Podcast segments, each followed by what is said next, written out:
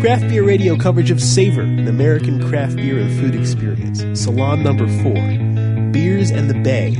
How to enhance the bounty of the Chesapeake Bay with your favorite beers. Presented by Hugh Sisson, brewer, Clipper City, and Todd Wise, executive chef, Phillips Corporation. Sponsored by Hunterdon Beverage Company.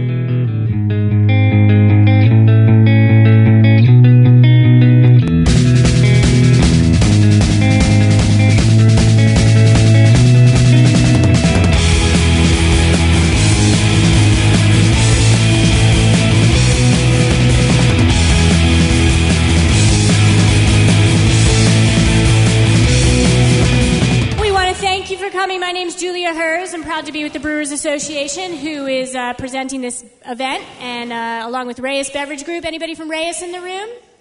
We want to thank Reyes. They've been a tr- tremendous job. You put on an event like this, beer service, delivery, distribution of that, real big challenge. So they've done great things. So what's craft beer? What's a, what's a craft brewer? Anybody know? It's a, it's a, um, it's almost a. We see a hand up here. That's a good sign. You know, it's something that you we hope you care about. Um, I just heard it tastes good, fuller flavored beer. You know, you've heard many, many maybe terms that you've got um, going in your mind, but there's a specific definition for a craft brewer that at the Brewers Association we use for statistical purposes at least. And a craft brewer is a smaller producing, meaning they produce two million barrels of beer a year or less.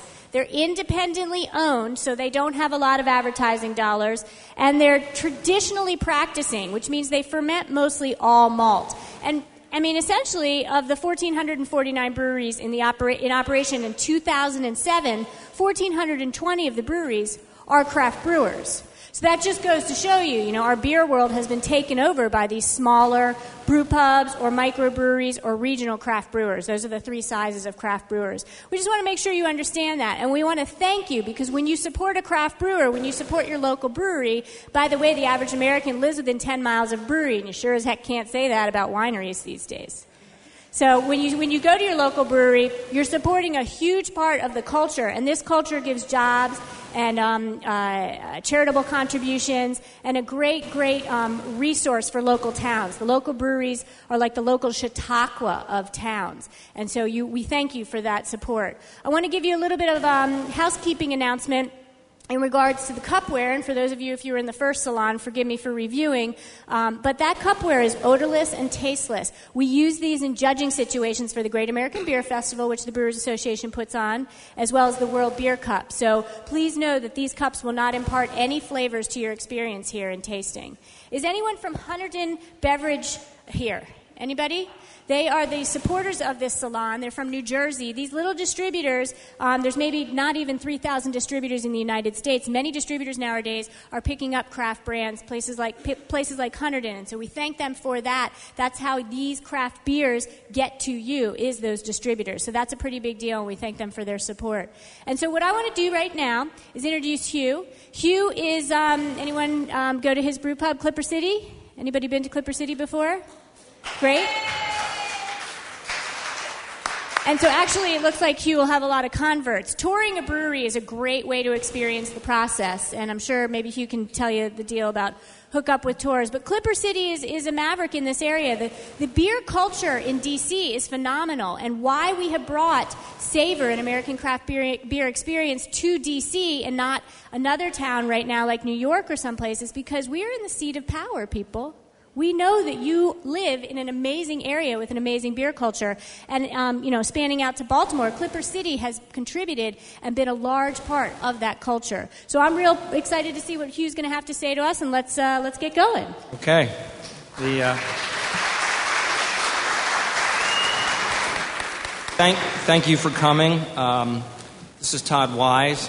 He's the, what's your exact title, chef de cuisine? Executive chef for Phillips Corporation. Uh, for Phillips Foods. Um, this was a, a perfect person to partner with. Uh, we wanted to talk about uh, the Chesapeake Bay and the bounty of the bay and how it works with, obviously, craft beer. Um, I just got to say, sort of on a, on a little bit of a, of a sidebar here before we get started.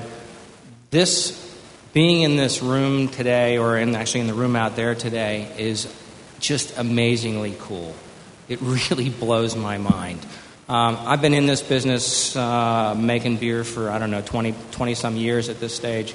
Um, and it's very easy to get, you kind of get locked in your own bubble and you're paying attention to the things that you're making all the time. And there, there's breadth and diversity there. You know, from my standpoint, you forget just how much diversity of style there is out there in beers. And so walking around this room today and seeing all these unbelievable products that all of my fellow brewers have brought and the wonderful food combinations that we're looking at. If you are, if you are a beer drinker, this is it, honey. It don't, it don't get no better than this. You got phenomenal foods and phenomenal beers, and we're all really learning more and more about the cool pairings that we can do. Um, some of you may know that, that uh, I also work a little bit on the dark side. I'm a wine reviewer on the NPR radio in the Baltimore market. Uh, yeah, I know. Well, I, I, I kind of like the opportunity to work both sides of the streets, if you will. Um, and the cool thing about it is, I think that there's a whole bunch of foods that go phenomenally well with wine. But I know there's a whole bunch of foods that will not work with wine worth a crap.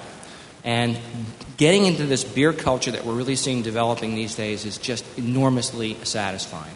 So it's, uh, and we're going to try to explore a few of those things today. Um, obviously, today we're talking about the Chesapeake Bay. Uh, my family's been in this greater uh, area for uh, almost uh, 200 years. It's pretty scary. I never thought we'd be around here this long. But uh, in any event, um, the Bay and, and the, the, the, culinary culture of the Bay is very near and dear to my heart. We all know about some of the issues that we're facing there, and, and uh, but there's still a lot of really good food that comes popping out of there. And obviously, the things that immediately come to mind are uh, uh, basically seafood. You've got your wonderful crabs, you've got your wonderful oysters, you've got your wonderful rockfish. But the thing that we tend to forget when we think about the bay is also is the fowl. Anybody here ever done goose shooting over on the eastern shore? That's a cool day. Duck shooting, duck hunting. So what we're going to try to focus on today is a couple of your more typical Bay Area foods, and then we're also going to look at the way some beers are going to pair with them. And Todd's going to get us started a little bit uh, about talking about the seafood issues and some of the foods from this area and what their flavor profiles are. And then we'll talk a little bit about beer flavors, and then we'll talk about how they're going to work together. And eventually, I do promise you, we will drink beer and taste food. So, you. Hello, everybody. Well, he's, he's been here for 200 years, his family. I've been in three weeks. I just moved from St. Louis, where they make a little bit of beer. Um, so I just moved to Baltimore three weeks ago. So I'm getting different beer culture. Yeah, yeah, you know, they're, they're fighting the big dog there. So, but anyway, um, a couple weeks ago when I first started with Phillips, I met you and he wanted me to put together some dishes that work with his beer. So you are definitely going to be my guinea pigs here because um, I really only tasted the beer four or five days ago, and I came up with these recipes really quick, so hopefully they work. Um, they better work. but I think it's very fascinating being here in this area. I've worked in San Francisco and New York, and I spent a lot of time in Miami, and every, every region has its food and beer culture. Um, and it's mostly been all focused on wine, and now it's nice to see more focus on beer. I was uh, reading Food and Wine, this issue. Um, they just had a whole focus on uh, pairing food with beer and, and, and challenged a wine guy and a beer guy, and it seemed like the beer guy won, so that's good. But anyway, with the, the plate that you have in front of you is a combination of blue and red crab. It's a very light salad um, mixed with a little avocado, a little fattiness. Uh, the wine that we paired this with. Um, beer, beer. The beer. Beer. Yeah, I'm so used to doing wine, right? Um, the raspberry uh, ale it has, um, you have the raspberry on the nose, but not a lot of sweetness to the wine. So that's why I've incorporated some raspberry into beer. This. Beer, Todd. I'm gonna, I'm gonna pick on you. I'm, I'm gonna get fired. Anyway, the beer, the beer. I haven't even had any beer yet. That's, I think that's oh, that's problem. your problem. That's you're, problem. anybody? This man needs a large, large beer here. The, uh, one of the things that I, that, that I like about this area, and one of the things that I think presents, we're going to start bringing you the Oxford Organic Raspberry Wheat Beer now. So we'll pour you some of this, and then you can hold on to this for a second when we get into specific tasting. And if um, everyone can take their cups and stack them out, that will help the servers be able to pour, pour the beers more quickly. One of the things that I find particularly interesting about working with seafood, and I think one of the reasons why it's so versatile, is that much seafood is relatively flavor neutral, which means that what's going to be a major impact on the overall flavor of the dish is going to be the seasoning and or the sauce that you use. And that sort of is where you have to focus in terms of, of where your pairings are going to come from. Uh, so, uh, you know, one of the one of the great pairings that um, that we look at in the in the Greater Chesapeake Bay area is uh, steamed uh, crabs. Anybody here ever had uh, steamed crabs in Baltimore? Hopefully. Okay. That is a very kick-ass dish.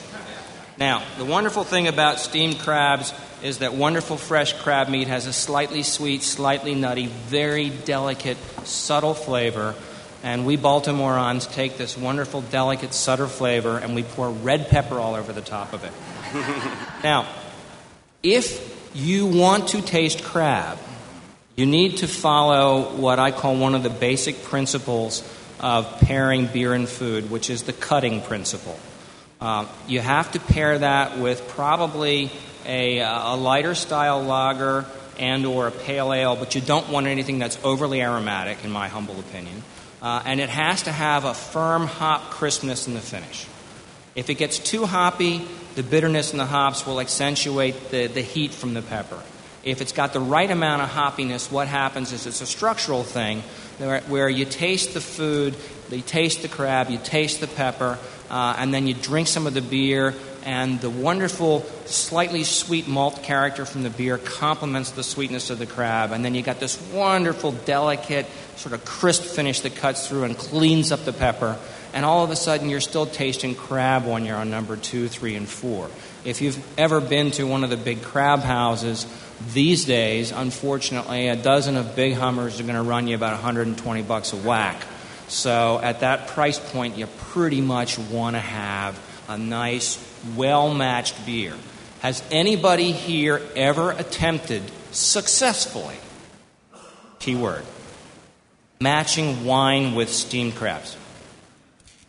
I didn't think so. So, um, another major food that we want to look at from the Chesapeake Bay area are oysters. Anybody here an oysters on the half shell fan? Yeah, you know, it, it's just it's a killer way to kill a Saturday afternoon, pounding down a couple of plates of oysters. And I have done, uh, I've, I've, attempted to find the right wine that really works, and they, they tell you that it's Sancerre or Sauvignon Blanc. Uh, guess what, guys? The best pairing with oysters on the half shell, in my humble opinion, is a dry Irish style stout. It's just amazing. Why? Well, again, in my humble opinion, what you get is it's a contrasting characteristic. You have sort of the salinity of the oyster and the sort of slight fishy, seafoody character of the oyster, and then you've got this big chocolate, dry coffee stout, and the two just seem like at first pass they're not going to work at all, and there's something about that combination that just is brilliant. So, again, there's wonderful things to experiment with. And the third issue that we look for when we're looking for pairing beers uh, and foods uh, is going to be what I would call complementary flavors. Um, and what I like about the complementary aspects of it are you can find um, sometimes you get all three elements working at one time. You get the complementary characteristics and the contrasting characteristics and the cutting characteristics. Uh, we are serving today out front our loose cannon uh, triple hopped IPA uh, and we're serving that, and I think the best pairing we've got on the table, and it's killer. And I would never have thought of it. One of my associates threw this out, and it just works unbelievable. Uh, is uh, is with a wonderful chocolate with a citrus creamy center. Now, the IPA's got this big citrus aroma and flavor on the palate, and then we match this with this wonderful uh, citrus flavor that comes through on the chocolate, and the two work together, and then the creamy center sort of coats your palate, and then the dryness from the hops comes through and cuts that and cleans it all up again. And you can bounce back between the with, back and forth between the two. So those sort of complementary flavors are also things to look for.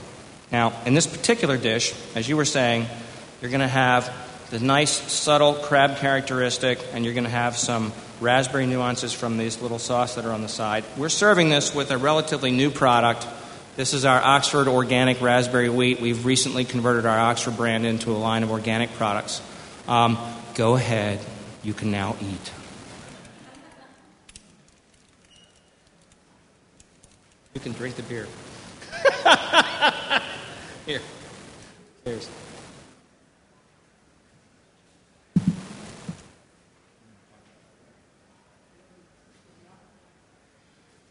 So with this crab dish, I didn't add a lot of spice to it, like you says. Everyone dumps a lot of hot peppers on it. I let the crab speak for itself. A Little raspberry essence on the plate. Work with the beer. Um, there's a fresh goat cheese and little toasted pecan that also works with this beer. On top is a, a micro licorice uh, basil, which gives a little accent, some, brings out some more flavors in, in the beer. Oh. The beer, it's obviously it's a subtle combination.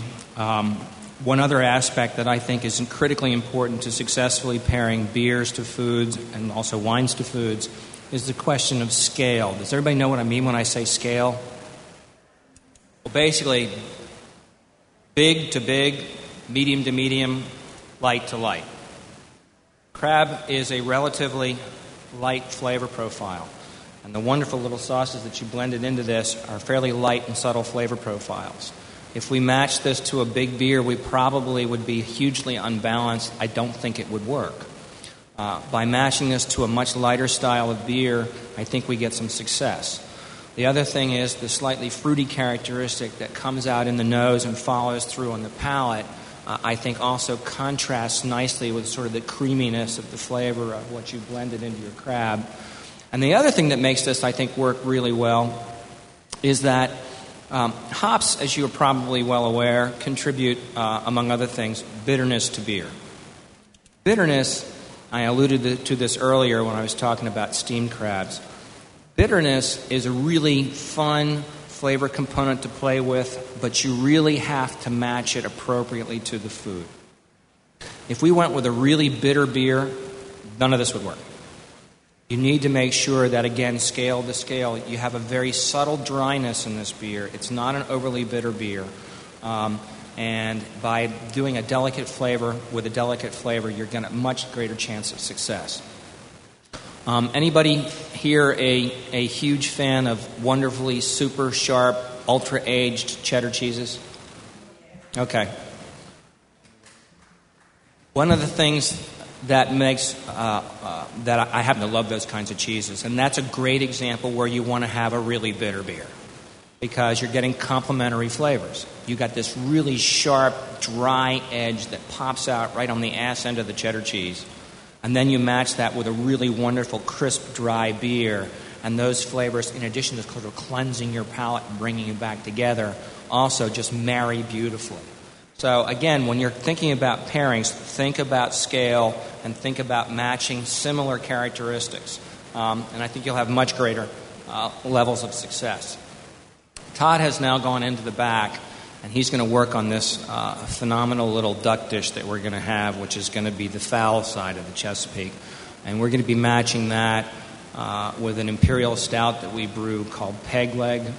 Um, if you ladies want to start to try to bring out some of the beer while he's working on the plating, then we can get you started on that. Does anybody have any questions? Um, you know how you're not supposed to have acid foods with wine, like vinaigrette dressings and stuff? Uh-huh. How does acidity work with beer? I think acidity works is a little more successful with beer because of the hop bitterness component that tends to sort of, as I said, sort of cleanse your palate and set you up again. Uh, acidity is always a little tricky. Um, the one thing that I, I really try to s- stress when I do any of these sorts of things is there is no absolute magic bullet. I have had many, many combinations that looked phenomenal on paper that just did not work when I did them. and I've had lots of combinations that just I, they defied my logic, and when we got there, they worked really well. So the one thing that I, that I is the gospel that I always preach on all of this, and I don't care what beverage you're, you're pairing, is experiment. One, two, you are your own best judge. If it works for you, it works. And don't ever let anybody pedantically come up to you and tell you that you're an idiot for pairing this with that. Because you know what? If it works for you, it's your money, honey. Enjoy it. It works for me. Yes, sir.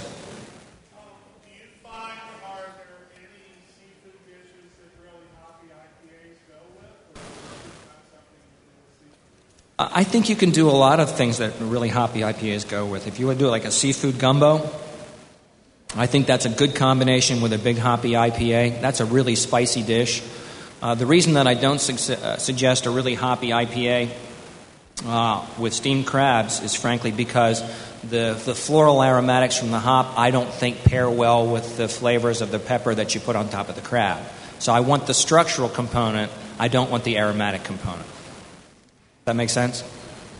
Yes, sir. I'm curious about your comments about scale. Uh huh. Your comments about uh, the perfect match of oysters and stout. Right. Is that is that in line with one another? well, that's why I'm suggesting a dry Irish style stout as opposed to an imperial stout. I think an imperial stout will still work, but a dry Irish style, typically, I mean, I mean, what's the big one? The big one is Guinness, right? It's three and a half percent on draft. It's actually not a big beer. It has a lot of rich flavors, but it's not a question of where the scale's out of balance. That makes sense? You want to explain what imperial stout is? Imperial stout is typically it's a stout that's brewed above six to six to seven, maybe even eight to nine percent alcohol by volume. When you brew a beer that's of that alcohol strength, the one you're about to have is eight percent. You use a tremendous amount of, of malted barley. That's going to intensify the flavor profile and make it richer. So you need to go to a bigger food to pair successfully with a bigger stout. The dry stout with the oysters is in line with the, the scale. Yeah, I do. That's what I'm saying. I mean, it, that's why I'm specifically saying dry stout as opposed to a big sweeter style. There were some other questions. Other questions? We have microphone in the back too. Okay, well, I, I got a cover for Todd since he's madly plating. So I'll tell you a little bit about this particular imperial stout, uh, and then we'll hopefully see how this will uh, work with these particular dishes. Um, this is our peg leg imperial stout. Uh, this is an 8% beer. Uh, we did this as part of my Heavy Seas brand, which is our big stuff. Um, what I focused on here was uh, the whole concept of balance in a big beer. Um, we've done this much more in the English style as opposed to the West Coast style. Does everybody here know the difference?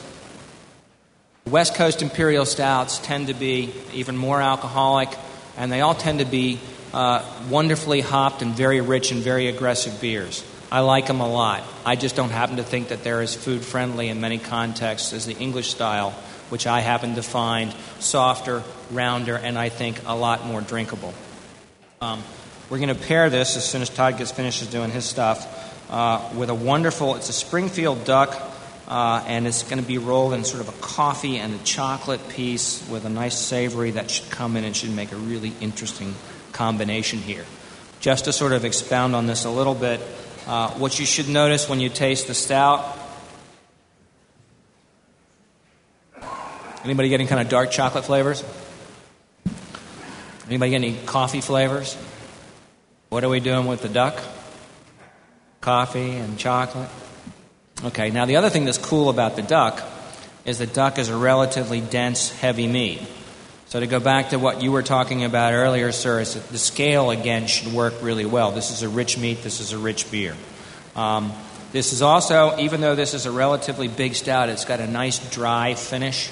So again, it should set up your palate uh, for successive, uh, you know, su- successive, speak much, uh, successive bites and combinations as you go down. The perfect combinations, in my mind, are the ones where you are able to, you, you, you try the food, the flavors of the food coat the palate, you try the, uh, the beverage, and the, the beverage complements or does other kinds of magic, and then ultimately, after you swallow it, it's almost like you've returned to ground zero. It's like you're, you're fresh to start this process all over again. That's what really, you know, uh, uh, gets me going when I'm looking at wonderful uh, combinations. So, how, does anybody know how close he is on bringing this out? You shoot the duck, right? More beer. We can probably do that too. The uh, shoot the duck. Yes, Any ma'am. questions? Any more questions? What's your best seller? Uh, our best-selling beer is in our Heavy Seas brand. It's called uh, Loose Cannon, and that's the one we have out front. Uh, we we do uh, probably three times. That's we do that's three to one to our next best-selling product. Um, although the uh, the peg leg is is uh, working out quite nicely in, in the rear end, and we're we're very optimistic that this new line of organic products is going to make a, a really nice segue into the market. Yes, ma'am. Give it to you when in. Uh, well, we have we've created we've turned our Oxford brand into a line of organic beers, which means that they we're following slight modifications in the actual brewing process, and we're using uh, organic uh, malts and hops to produce the beers. Uh, we're certified by the Maryland Department of Agriculture. Any place that's making organic products has to get uh, uh, certification. It's typically through your local Department of Agriculture. And if it's going to be called uh, organic, it has to be a minimum of 95% organic uh, ingredients. We got.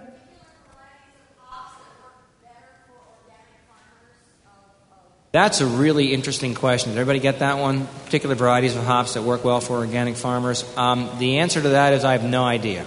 Most of the organic hops that are produced in this uh, in the world, well, most of them uh, are, are, coming out of New Zealand. Uh, we just sourced some from Germany. Uh, so, uh, you know, you kind of take what you're going to what you're going to get. There's very very small allotments of organic hops available in the market. In the Yakima Valley? Yeah, the Yakima Valley, they're not they're not producing organic hops. Uh, they may be. We just haven't seen them yet. But we're, we're relatively new in this game. Uh, you could probably get more information on that subject if you had a chat with Martin Wolaver, who's out front, who's been probably one of the early entrants in the organic area. He could probably tell you more than I. We got a question in the back. Yes, ma'am. I was having a chat with one of your reps a couple of weeks ago about uh, the naming convention for some of your beers. Uh, if you can, and I know it's not directly a beer itself Right. question, but can you give me kind of the Reader's Digest version of what's involved in actually coming up with the names for Coming your up with the names for the beers. Because I know that you've got to like approve it by Uh, the state, particularly like the Holy Sheet. And, Holy uh, Sheet. That was a great name for a beer, wasn't it? Oh, loved it. But Yeah. again, apparently it took quite a while to get it pushed through the uh, system. Actually, that one went through pretty easy. Really? The, the Hang 10 was the tough one. Uh, Hang 10 was difficult. The Hang 10 is, is our, is our, um, our summer beer in the Heavy Seas line, uh, which is uh, it's, a, it's, a, it's a wheat beer. It's a Hefeweizen. Of course, it's in the Heavy Seas line, so it's a 10% Hefeweizen Doppelbock. So it's a big wheat beer. Um, we wanted to call it Hang 10 uh, because 10% ABV, and the feds don't allow that. You can't put the alcoholic level of the product in the name. So then we had to, so we had to take the number 10 out, and they allowed us to spell the word 10.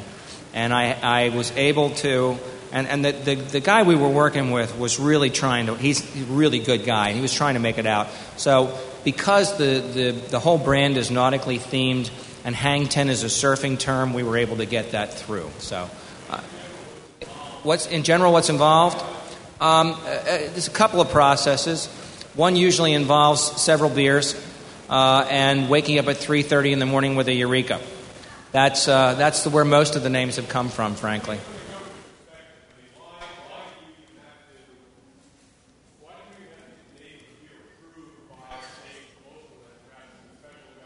uh, why do you have to do that That's right. That's pretty much it. It's because they said, you have to do this. And hey, look, you do not want to get me started on this stuff. yeah, well, that, that's true. I mean, for the most part, for the most part, the regulatory agencies that cover this industry uh, work really hard to be good partners. Uh, there's a few areas where, I mean, these, these people have a job to do. Uh, and most of them really try to find ways to allow you to do what you want to do. Uh, there's always going to be a fly in the ointment. Uh, and but we find those in all aspects of the business. There's always a couple of retailers in every area who are absolutely jerks. There's always somebody at the distributor who is a jerk. There's probably somebody on my staff who is a jerk. I'm sure people have said that about me. So you know what? Poop occurs. So, yes, sir.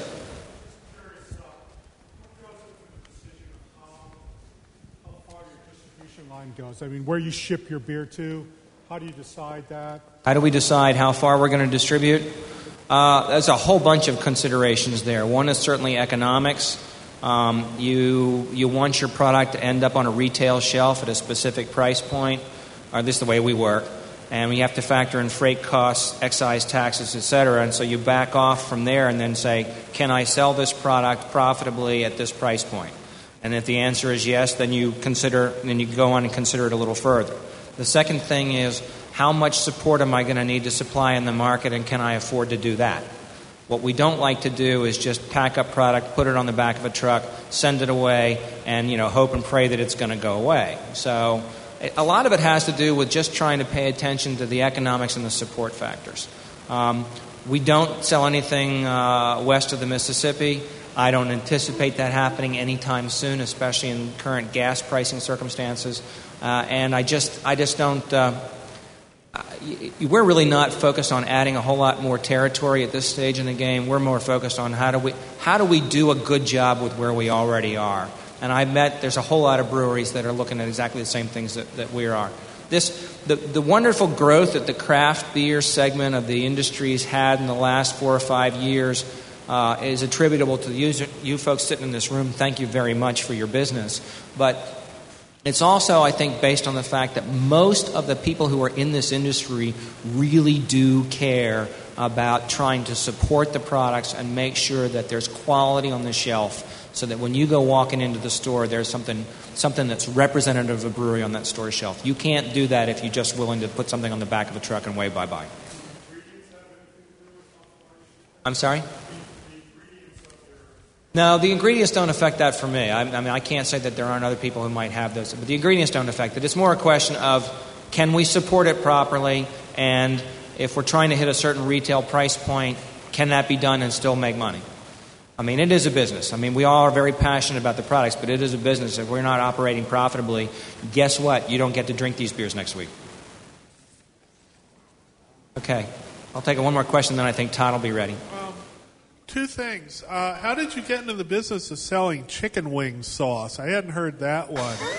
and, and can you talk a bit about how you developed this uh, Cabot collaboration? Uh, sure. The, uh, the, the, the, chicken wing sauce, um, it, frankly, is uh, we do a lot of festivals.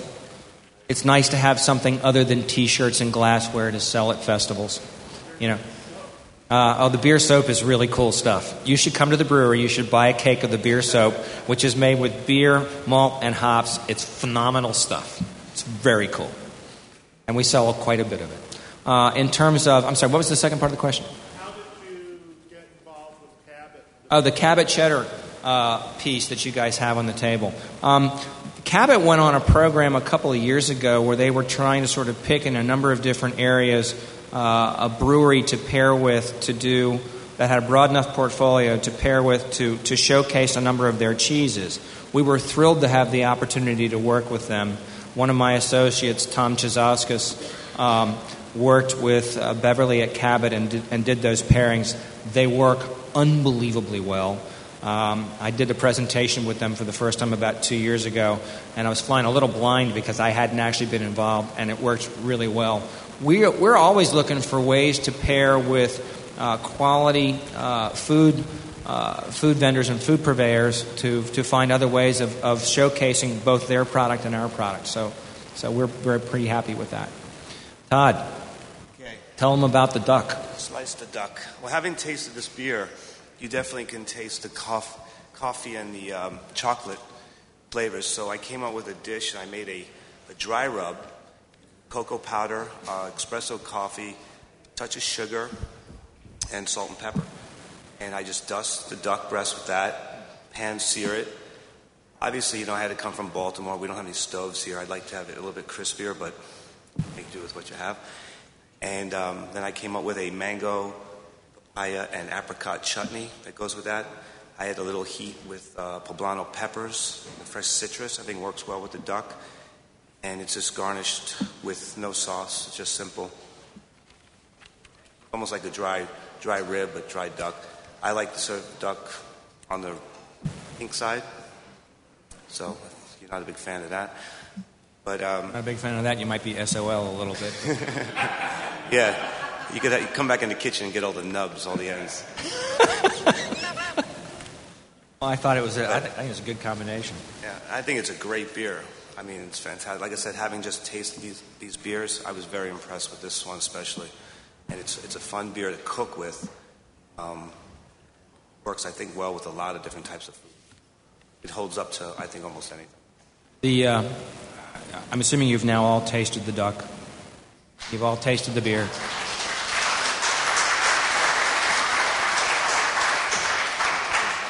I love working with people who know how to really cook food. It's a wonderful, wonderful thing. Um, does the combination work for you?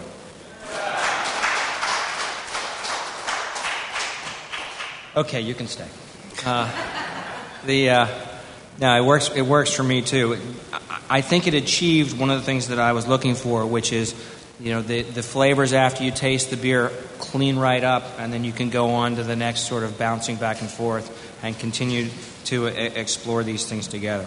Um, okay, that's kind of all we're going to do from the from the formal part here. Um, you know, we, we were going to originally do four pairings, but it just became a little bit too difficult with the logistics that uh, that we that I think we're going to be able to overcome in the future. I know I had a conversation with uh, the young lady out front because we were originally going to do four food and beer pairings, but they wouldn't wouldn't work out. So, um, but I'd be more than happy to take more questions. And Todd, if you've got uh, some specific questions on on the food combinations and how to put some things together, we can take those as well. Anybody? Also, a big tribute to Phillips, who donated Yes. all the food, donated and prepared. Thank you. You have a question? All of you who don't want to eat the crab, just just leave it there. It'll happen. It was interesting to uh, to see that you sat down with a representative from Phillips to kind of map out dishes to pair with the beer. How receptive is the broader Baltimore restaurant community to craft beer and to pairing craft beer with food? Uh, Baltimore is getting better. Um, it's not the. It, DC is probably an overall more sophisticated craft beer market than Baltimore is. Having said that, there's a whole lot of players in the on premise segment in the Baltimore area now who are, who are getting it. Uh, so I really anticipate that there's going to be a, a, lot of growth, uh, not only in the, in the quality of the selections of beers that you're going to find, but we're working with many more restaurants in terms of beer dinners and beer pairings. And I think you're going to see a lot of really cool stuff happening. So it, it's coming. It's coming. But we're seeing that all over the country. Uh, I mean, some, some markets seem to have gotten it, gotten it a little earlier. Boston, Philadelphia, yes. Uh, DC significantly after Philly, but definitely DC is picking it up, and Baltimore is coming right behind. So I think I think things look good for the future. And Hugh, if I can jump in, the way they get it is by demand. So Right. when you don't see your favorite beers on the menu, your local beers, you ask why aren't they on the menu? So that's that's where you all can help make it happen. Where's the next question? Go ahead. I'm not sure. I think that um, Baltimore is a lesser brewing. No, I'm not saying it's a it's a lesser brewing community. I guess what I'm saying is it's um, the. Uh, what am I saying? I mean, we take bike rides to go to Baltimore for beer. No, it's a good beer town, but I'm talking about the beer cuisine aspect of it.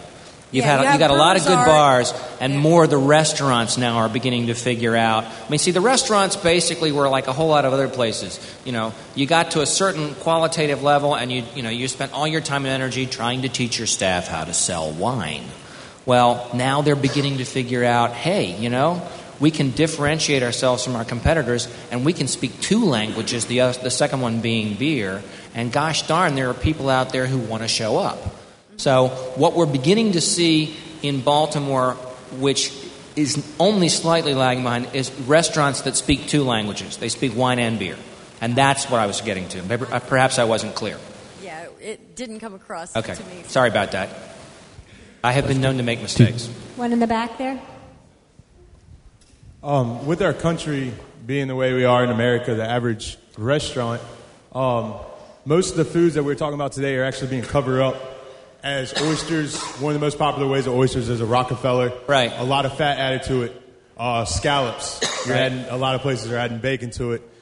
Um, what was the best way to deal with the fact that we're adding fats to a food that uh, is going to change the flavor, and we're adding a smoky flavor to um, uh, food that might be a lot lighter originally. Um, is there a way to uh, maybe pair two beers, or maybe to minimize the the harshness that the added foods to your original product?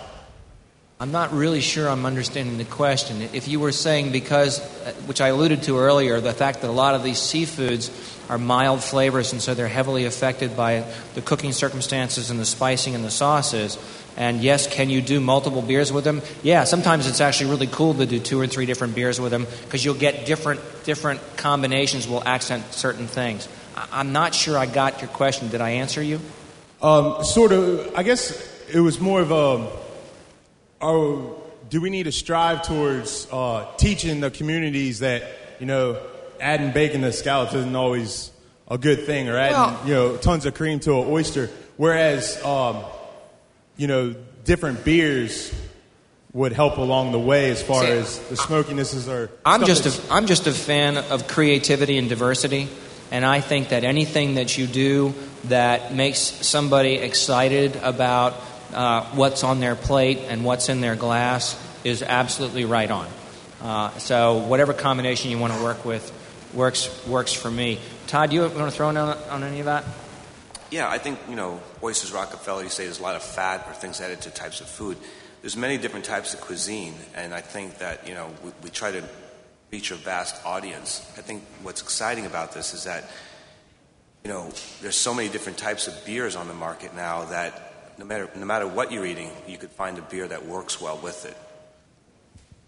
One right here. That's what, Sorry, it's completely off topic, but you uh, it was mentioned that you do wine commentary for an NPR show out of Baltimore. Uh-huh. What uh, show is that? Just out of curiosity.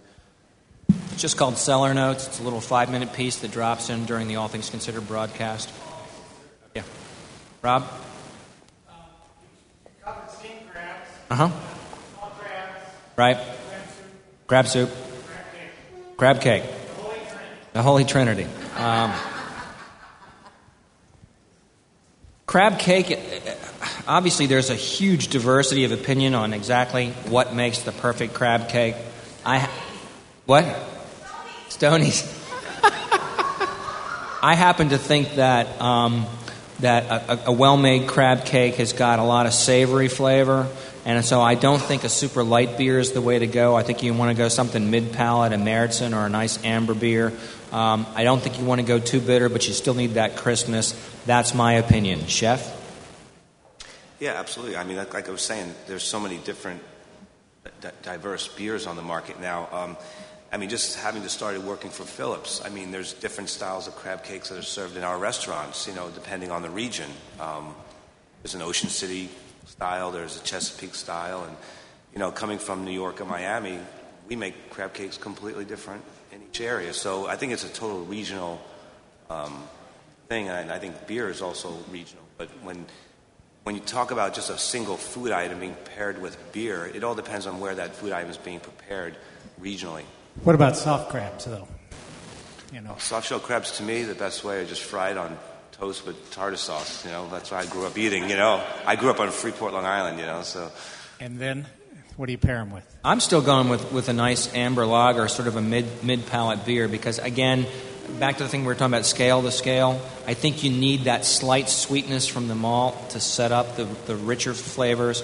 Uh, fried foods, as a general way of uh, thinking, I think require something sort of mid palate in terms of overall sweetness and and, uh, and flavor profile. No pills on crab then. I wouldn't do pills with. I'd do pills with steamed crabs. I wouldn't do pills with with a cra- with a crab cake or uh, or a or a, uh, a soft shell crab. I don't think that's a good combination.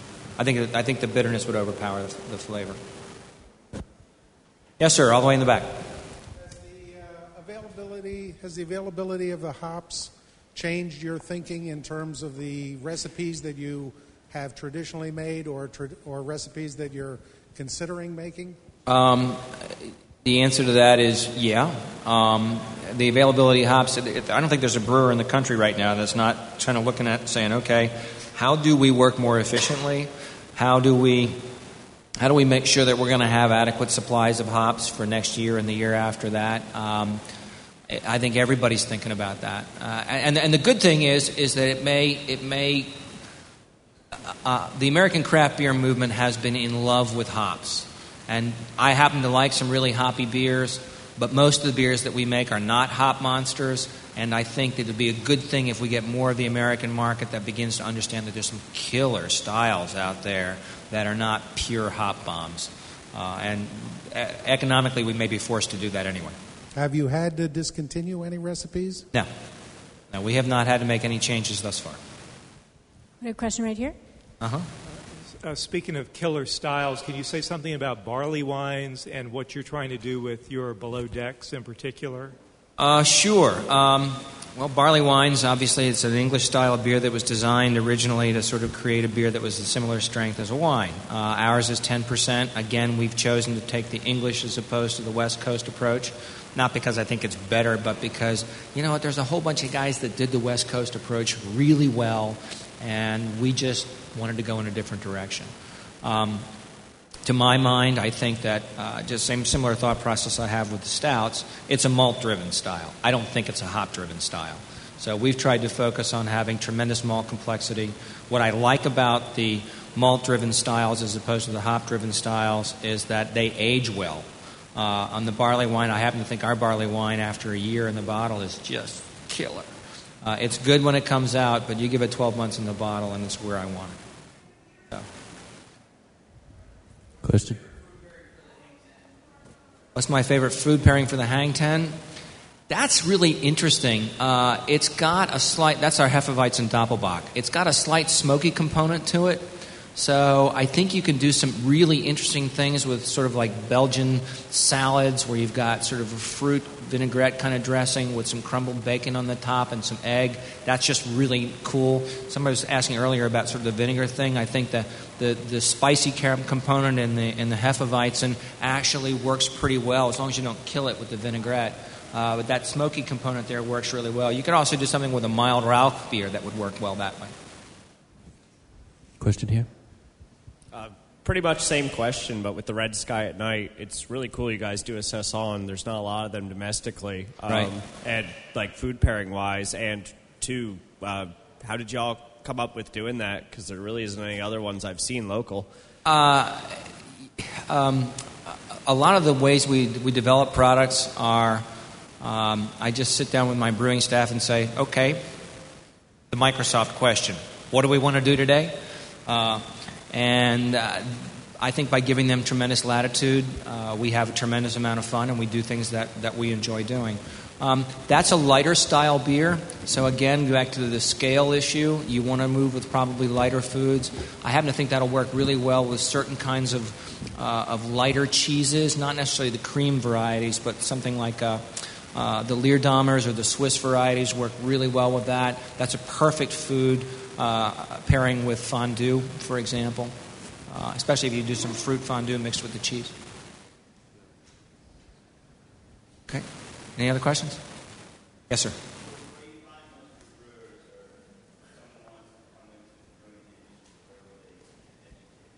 Well, if you want to come into the beer industry, there's a program at UC Davis, there's a program at the Siebel Institute.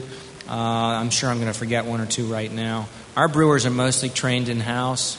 Uh, they're typically people that were home brewers. Our brewmaster uh, is a guy named Ernesto Igot. He was the brewmaster at San Miguel in the Philippines for about 10 years. So he's a certified card carrying, real deal guy.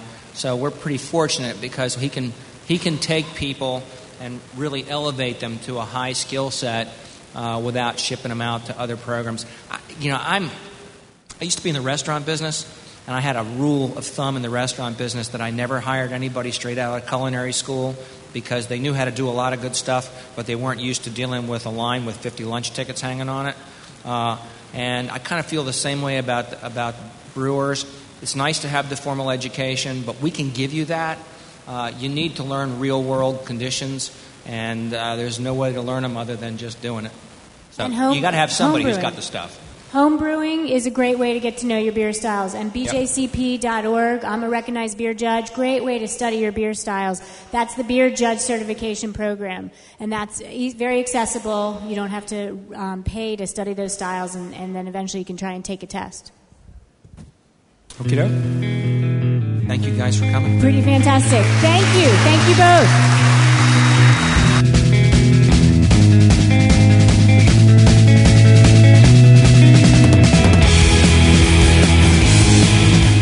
Thanks, and we hope you enjoyed this craft beer radio coverage of Savor. To find more, visit www.craftbeerradio.com slash savor. Craft Beer Radio is released under the Creative Commons license. Visit www.craftbeerradio.com for more details.